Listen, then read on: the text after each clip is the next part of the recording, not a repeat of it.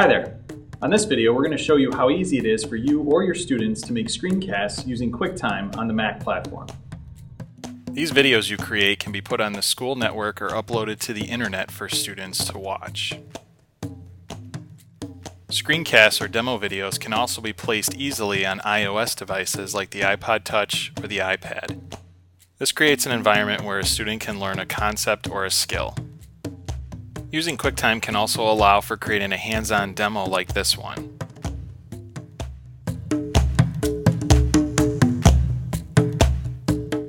To get started, you need to launch QuickTime Player.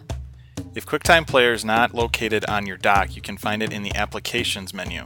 After you load QuickTime Player, go up to the File menu and choose New Screen Recording.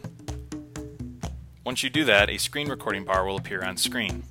The record button is in the center of this bar. To the right of this is a little down arrow. Clicking that down arrow shows the settings you can choose before you begin recording. The first section in this menu shows your microphone. If you plugged in a headset microphone, make sure you choose the correct microphone from the list. Below that, you can choose the quality of the video, either medium or high. And the last section shows where your recordings will save. By default, all recordings save to the Movies area on your Mac.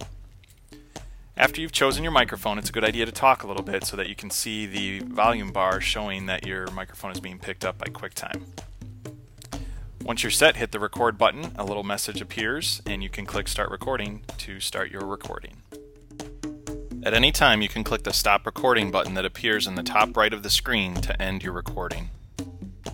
If you want to give your recording a professional look, you can create a title slide in a presentation program like Keynote, PowerPoint, or Google Presentation. This slide would be the first thing you would show after you start recording. Don't worry, we'll edit out all this other movement in the final version. Once you decide to start speaking and you show your title slide, you can use Command H on the keyboard to hide your title slide program so you can jump to your demo. When making screencasts with QuickTime Player, you can also connect a document camera to your computer and have that record you working through math problems, shared reading, or anything else you'd like to record to share with your students.